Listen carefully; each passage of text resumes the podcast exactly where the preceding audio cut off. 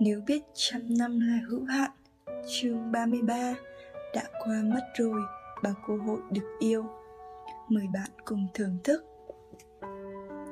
Vì những thứ tầm thường ta đổi bao điều vô giá Đổi cô đơn lấy những cuộc gặp gỡ chẳng cần chi.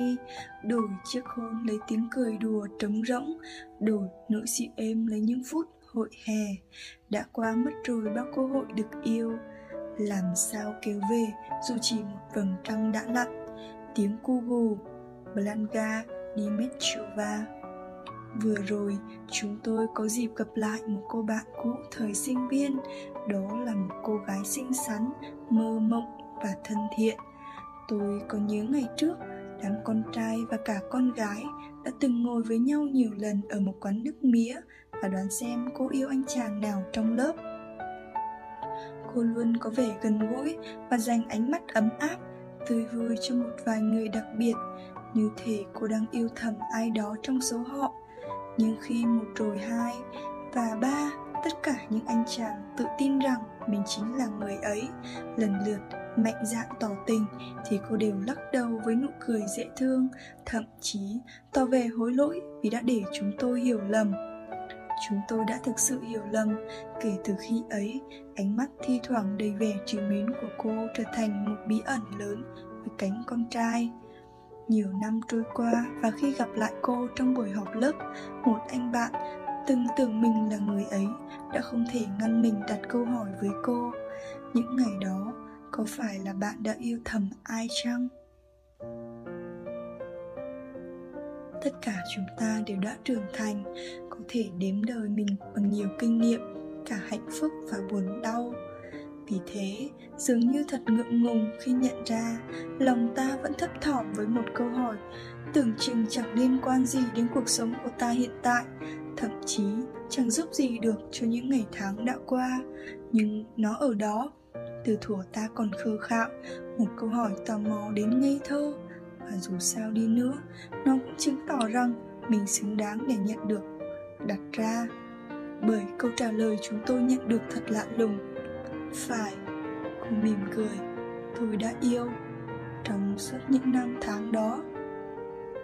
Nhưng chúng tôi ngạc nhiên, nhưng khi ấy tôi đã yêu bạn theo cách người ta yêu. Những thần tượng và thật may tôi đã nhận ra điều đó trước cả khi bạn ngỏ lời. Như một viên sỏi ném xuống mặt ao tĩnh lặng, câu hỏi chúng ta đã yêu những thần tượng của mình theo cách nào? Như làm lan ra từng vòng sóng trong mỗi chúng tôi. Nếu thần tượng của chúng ta là một con người hiện hữu, thì con người thật, ấy phải chăng sẽ là bộ xương của con người mà ta gọi là thần tượng? Chỉ là bộ xương thôi, phần còn lại, da thịt, hồn vía của thần tượng là do chính chúng ta tạo ra. Nó giống như một phép toán. A suy ra b rồi a cộng b bằng c.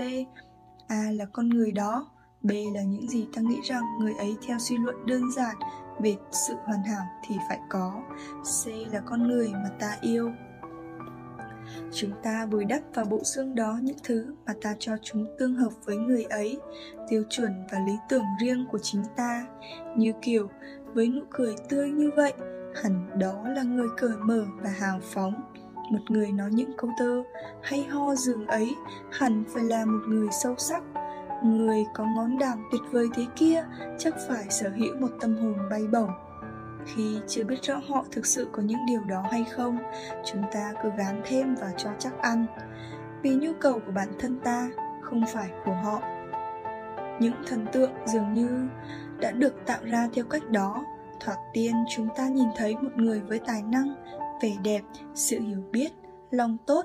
Và chúng ta nghiễm nhiên nghĩ rằng họ cũng có lòng tốt, sự hiểu biết, vẻ đẹp, tài năng. Kiểu suy luận đó là một cái bẫy. Con người vốn là một sinh vật chứa đầy những thứ tưởng như không hợp. Ví như khi bạn có một khuôn mặt khó ưa của tôi, bạn không thể nghĩ tôi là một người hài hước. Nhưng tôi là một người hài hước, vẻ mặt khó ưa chỉ là một cái bẫy thật vậy. Mà cuộc đời thì đầy những cái bẫy. Tôi có thể chép ra đây 100 câu danh ngôn thật hay mà bạn chưa từng viết. Chưa từng viết cũng như chưa từng biết. Nếu bạn nhìn thấy vào đó nghĩ là tôi sâu sắc hơn bạn, vậy bạn dính bẫy rồi. Nếu bạn chỉ cho rằng có lẽ tôi đọc nhiều hơn bạn bạn thoát khỏi chiếc bẫy.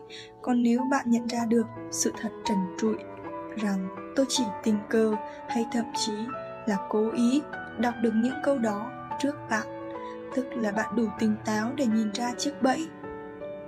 Tôi tin ai cũng từng có một thần tượng, cho dù chỉ có một hay nhiều, ngắn hạn hay dài hạn, điều khác là chúng ta làm gì với thần tượng của mình.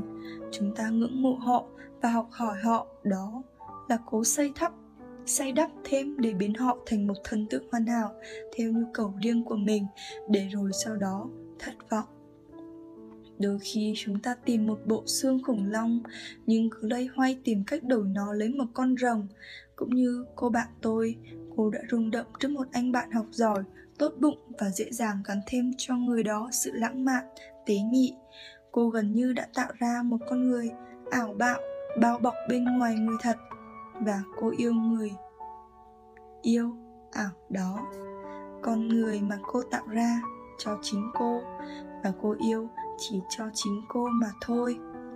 Thật may, cô nói là khi con người thật ngỏ lời với cô, thì cô đã nhận ra rằng đó không chính xác là người mình yêu, đó chỉ là một bộ xương, cốt lõi, quan trọng, nhưng vẫn chỉ là một bộ xương. Bạn có muốn được yêu theo cách người ta yêu một thần tượng?